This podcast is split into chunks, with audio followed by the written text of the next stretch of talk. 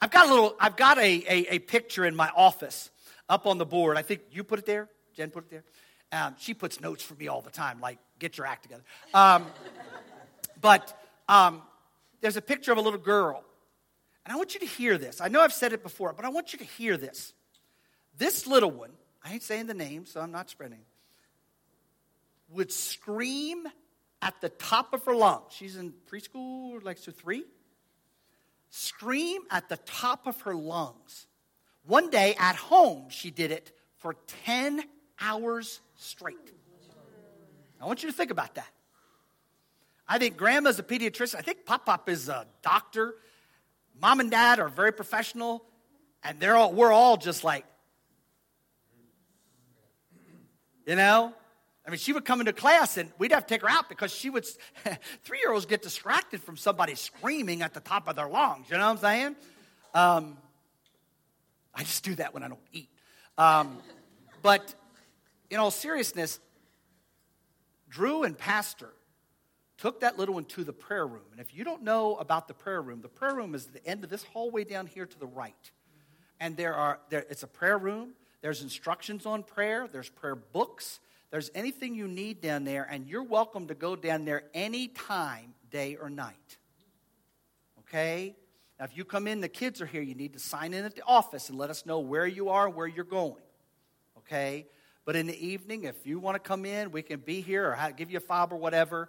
But I want you to understand, great and mighty things are happening in that little room. And if, if somebody else is in there, there are prayer booths that you can go in there and be by yourself.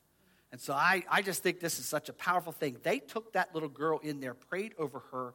That little girl is fine. Amen. There's a picture in my office. There's a picture in my office of her going. Now, let me also tell you how goofy we can become even though God is doing something great. This week, at the beginning of the week, we had no lifeguard.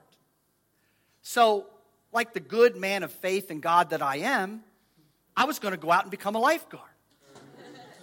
Until Jen said, well, you have to swim twelve laps. And I'm like, um, I don't know about that.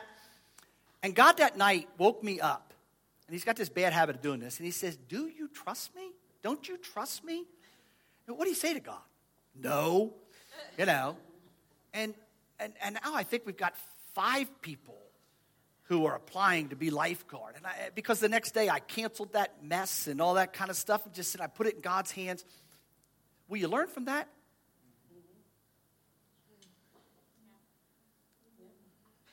Here's the biggest, well, I learned from that. Um, It's, it's, I'm serious. It's, it's just so easy, isn't it? Because God is slow, I think.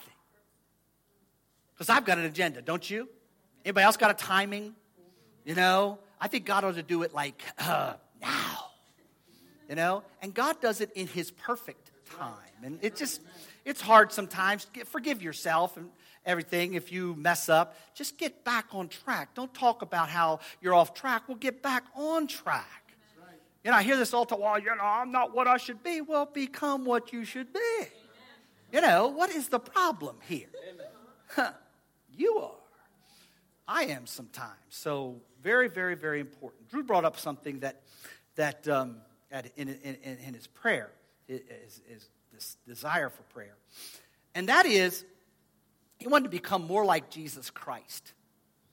And it, when you call yourself a Christian, you do know that what you're saying is that you want to be like Jesus.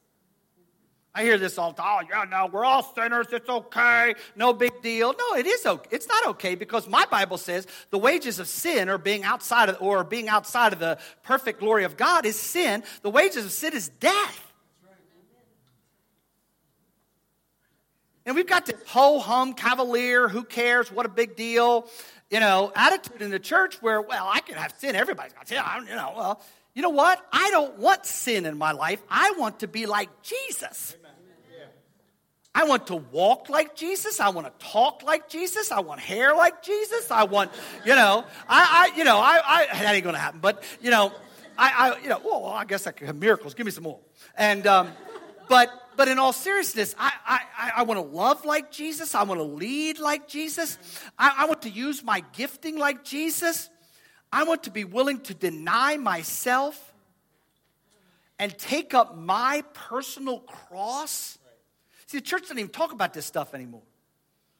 Because church has become a place where you go and you get psychotherapy because it's about you. And I want you to understand that's why the church is so weak and that's why the country is in such bad shape, because the church has become this little psychotherapy place, little entertainment place. Well, I like to worship. That's why I go. What? I go to church because I like Jesus. You, you make him first. Everything else will work out. You seek his righteousness first. Everything else will work out. If you do this first, you in a big heap of trouble, boy. Now, you got to be older to understand that one. That was Boss Hogg from, no, no, just kidding. But, um, but the bottom line is you got to understand this is so important. We can't lose sight of who as Christians we are. We are not supposed to be like each other. Much we love each other. I love you with all my heart. I will die for every one of you. If somebody walked in here right now, I would die instantly for, for, for all of you. But I don't want to be like you. Amen? Amen. I want to be like Jesus. Right. And we need to be in the Gospels, Matthew, Mark, Luke, and John, and, and, and listening to him and hearing him and watching him. And, and, and, you know, when it says I'm supposed to walk in his footsteps, I'm supposed to be digging that out, saying, what does that mean? What does that look like? What does that walk like? What does that feel like? What does that love like? Amen, Christians? Amen. You see, it's not about... You know, whether I, I, I keep the rules of the church. I, I've come to the point where I think the rules and the traditions sometimes are almost demonic. Because people people lean on that trash. I grew up with that. Some of the meanest, nastiest people I've ever met in my life kept the rules of the church. Do you get that? And some of you came up in that trash and you're not sure how to get away from that. And you need to, because Galatians says that somebody has ripped the gospel out of your heart. Are you with me? I mean, one of the things that, that I think we need to hear and understand is this little girl, Abigail, was down here praying for her lost friends. Why aren't we all down here praying for our lost friends and loved ones? Seriously, guys. I mean, as a man or woman of God, I don't know about you, but I got some real cuckoo um, friends and lost loved ones. Amen? I mean, some of them, some of them, I don't know about your family, but they out there, man. You know? We need to be praying and fasting and praying and fasting and do like Christy did. Go and talk. And when you do that, you need to understand that's scary stuff. Are you with me? Well, not my Christianity. My Christianity is just comfortable. Well, my Christianity is not. I have a feeling when Jesus was on the cross, it was not comfortable. They're beating him, tearing his skin off, tearing his hair out, smacking him. I think I'd rather be beat than have, have some man smack me. But the bottom line is, you, you need to hear this. We are called, we are saved. Jesus died and rose again to restore us to his image, not the church's image. And you need to look at your life and say, am I living according to the church, or am I living according to Jesus Christ? Am I living like him? You know, if you're not sure what that is, during this summer, and I don't know how long, I got seventy-two different things, but I won't preach them all today, because we'll be here till next week. But, but we're going to do the first one today. If you want to open your Bibles to Matthew chapter one, um, I, I want you to understand the first one, and, and this is this is the type of thing that, that we've kind of lost. We, we need to understand, and I'll get to it, but Jesus came to save. Are, are you listening to me? So if Jesus came to save, what are we supposed to be doing? What are we supposed to be about? Psychotherapy, oh, makes me feel good. Or somehow I'm going to take this great grace that has transformed my life and I'm going to invest it just like Jesus did. Amen. Oh, but that's uncomfortable. I want you to think about that for a second. Jesus Christ is sitting in perfect, pristine heaven. Sitting there up there on the throne, eating tasty cakes anytime he wants to.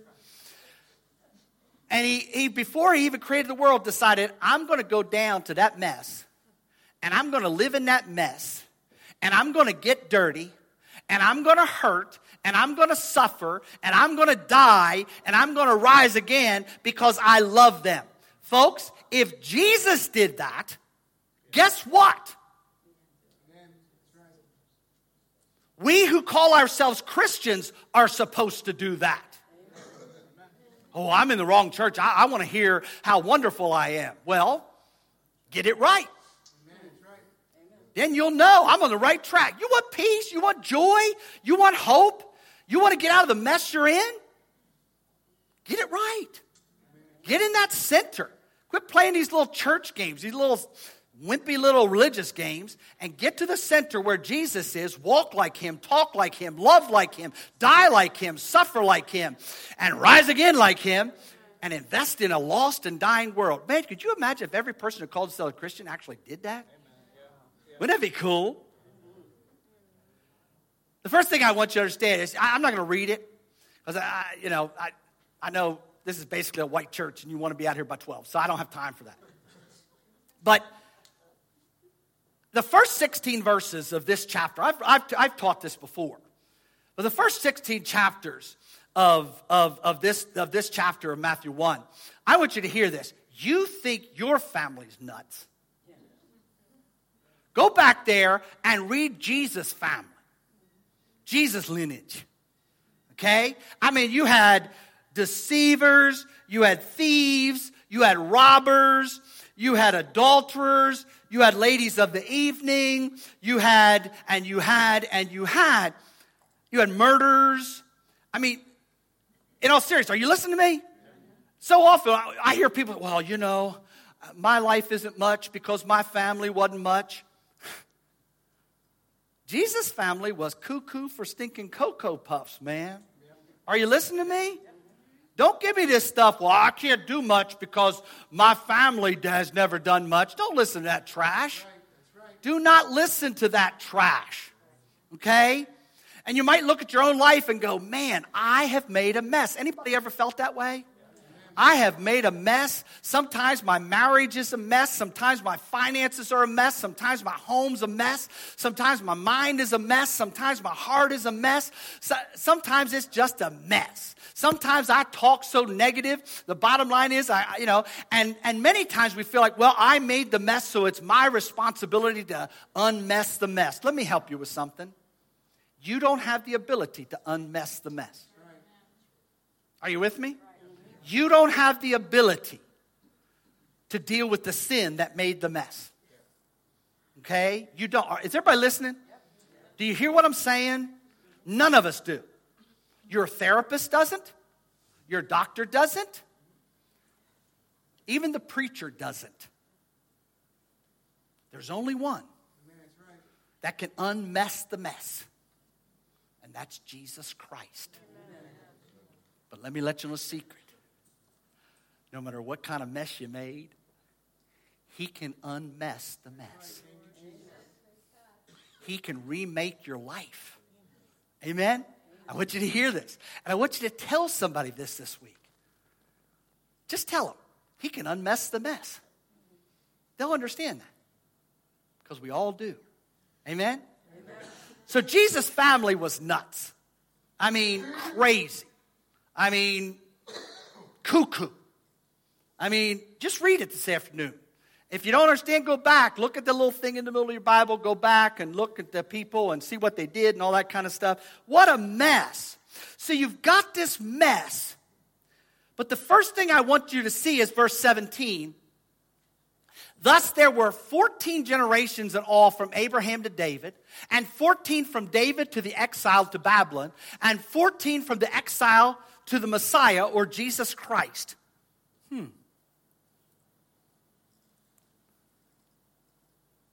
It almost sounds like a plan. I'll say it again because most of you missed it. It almost sounds like a plan. Amen.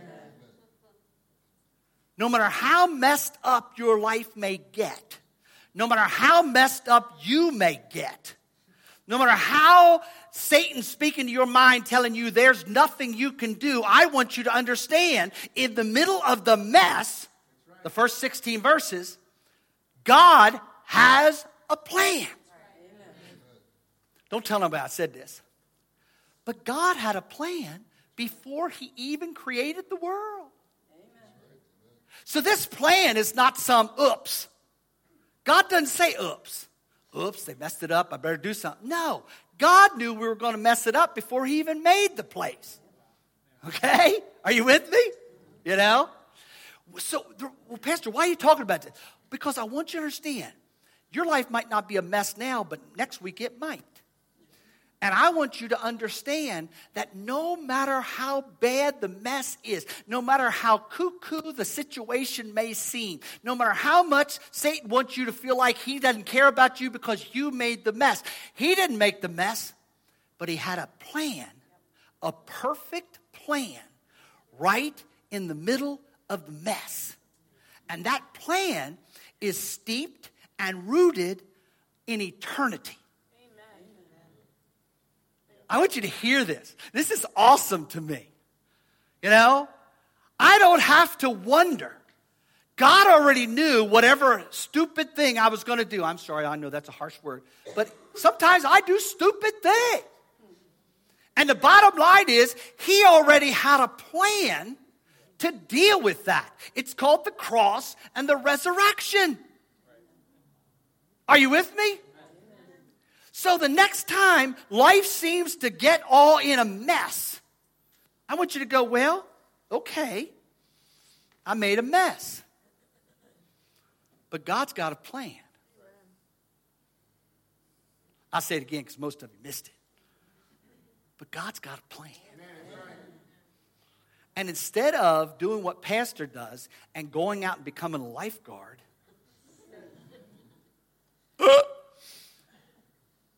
I'm going to choose to believe that God has a perfect plan. And he has the ability to bring that perfect plan into my life. Amen? Next step. Not only am I going to get to the point where I know that no matter what the mess might be in my life, I know that he's got a perfect plan. And when I see somebody else who has a mess in their life, instead of rolling my eyes and looking down at them, I'm going to say, listen, I've been there, and let me tell you something. Almighty God's got a plan with your name on it. Because just like Jesus came to save, that's exactly what we Christians are supposed to go out and do. Just like Jesus came to save, that's what us Christians are supposed to do. Are you with me? This is so very important, because this is why so many people's Christianity gets all stagnant. They're like, well, praise God, he saved my life. Okay, now let's go empty out in somebody else's life. Amen? And then you come back and you want some fresh stuff. Amen? It's so very, very important. So very, very, very important. This is how the birth of Jesus, the Messiah, came about. Now I want you to... Just between me and you, God should have asked me about this before he did this. Okay? I mean,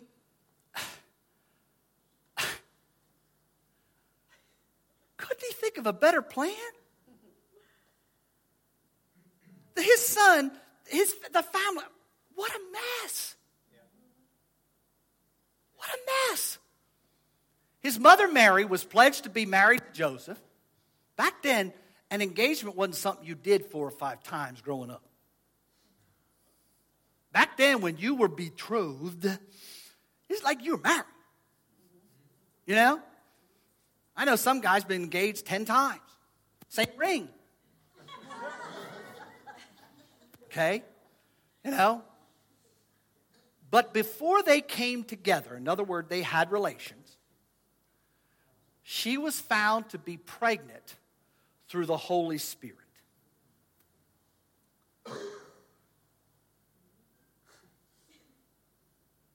Now, the thing you got to understand, back then, they didn't have parties for young ladies who were pregnant out of wedlock. They stoned them. Are you with me? I mean, it wasn't, it wasn't no yeehaw thing. They killed you for this. And by the way, it is hot because the air conditioner's not working. You pray for me tomorrow when I talk to this company that Jesus will be in the center of that.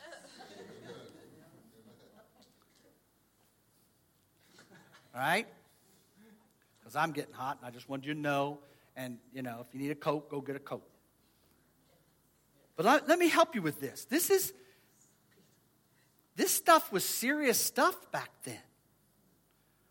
And little fifteen, fourteen, fifteen-year-old Mary had to go to her parents and her betrothed, her fiancé, whatever she called him, and say, listen, I'm pregnant.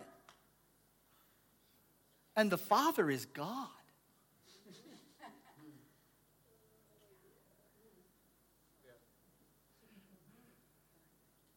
Now, if your little girl came to you and said, I'm pregnant, and the Father is God, we'd probably make an appointment for that little girl. And then I'd be looking for me a little boy. Huh? What a mess. What a mess. But you see, here's the thing I hope you're hearing this morning. God Almighty was right in the middle of the mess. Yeah, that's right. No matter what mess happens in our lives, please hear me. Whenever you realize you're in a mess, I want you to say, oh my goodness, that crazy bald-headed preacher said Almighty God is in the middle of the mess, because the evil one's going to try to tell you there's no hope because you made the mess. Mary didn't make the mess, right? She had nothing to do with it. But you see, God was in the middle of the mess. And he had a plan. In fact, here's the weird part. It was his plan.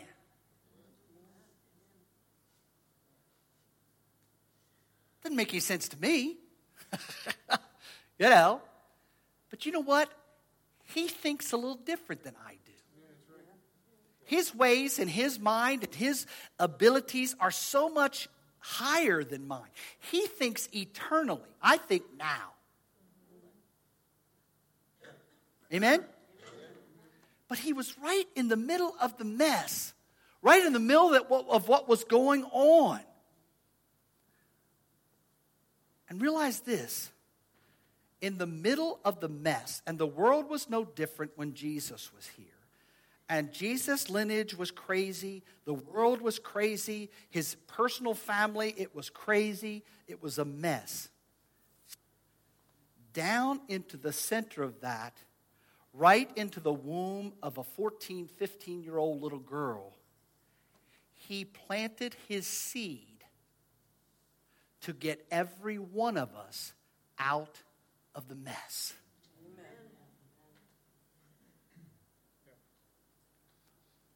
Don't tell anybody I said this. But no matter where you are and what kind of mess there might be in your life, he can come down. That's right.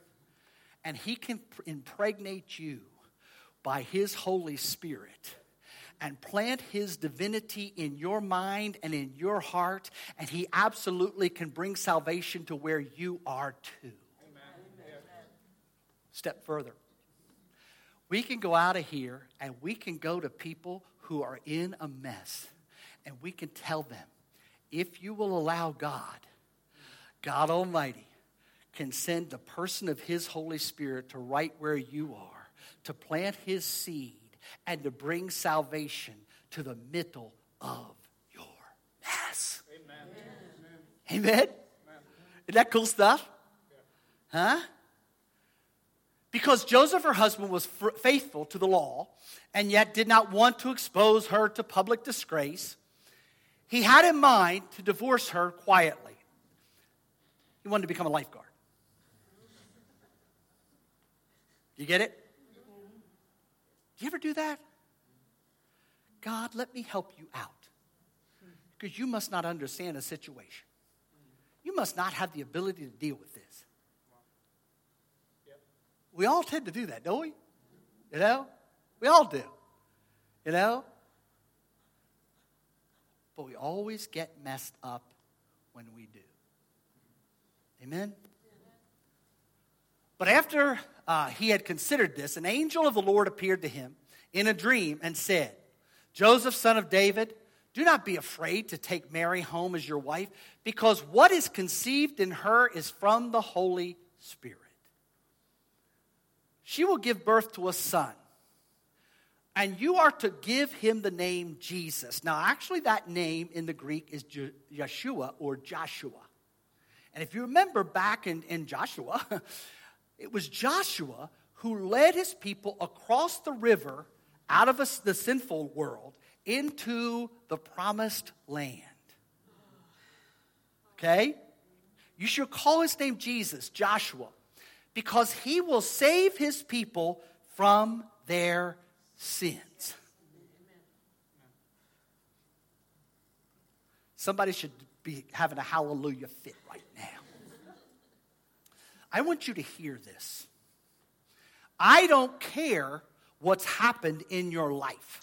I am so tired of, well, you don't understand what happened to me. It really doesn't matter what happened to, to you. The grace of Jesus Christ is sufficient, and his power is perfect to set you free from that mess. Amen. Okay? Well, you're not compassionate. Nah, you're probably, my name's probably not, and picture's not next to compassionate in the Bible. But I mean, in the dictionary. But I want you to understand, no matter where you are, no matter where you've been, no matter what might ever happen to you, the grace of God is sufficient to save you from whatever or whoever.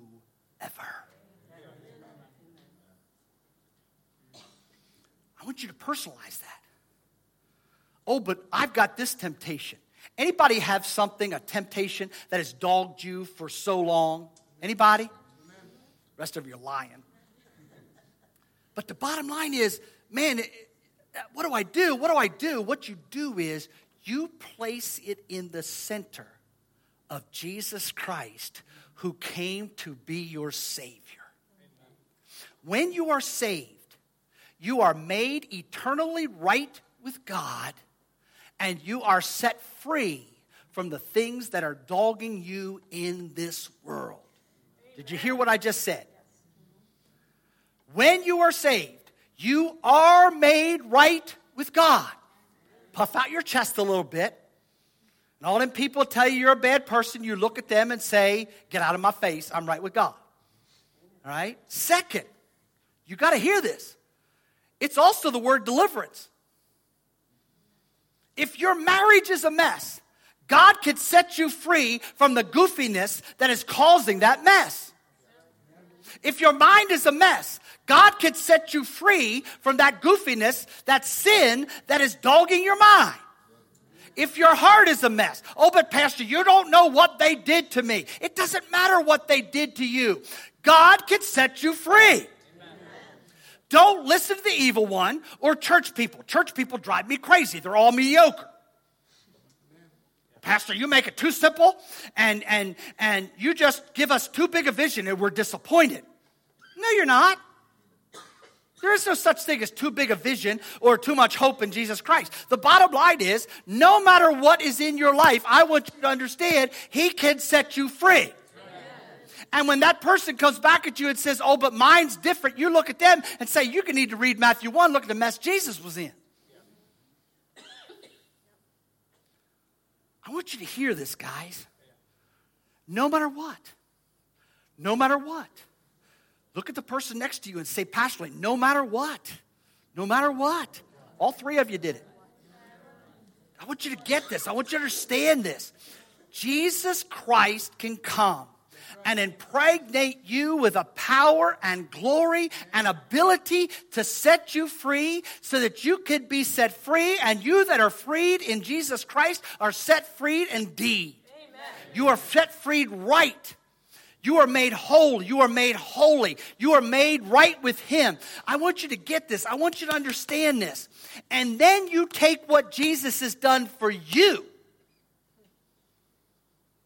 and you go tell somebody else how Jesus can do it for them. Amen. You want it to become alive in you? You want to walk in here with a, a step high? Go out here this week, and instead of walking here next Sunday like, oh, goodness, I hope his sermon's not long, you walk in and say, I can't wait till testimony time. Because I can tell how Jesus Christ blessed me and used me this week to impact and save somebody else's life. Amen. Because all of us have people in our neighborhoods and our families that need this. Amen? Amen? And I want you to get this. This is too many people who call themselves Christians. They don't even think about doing this. But if Jesus did it, I'm supposed to do it. You're supposed to do it. We're supposed to do it.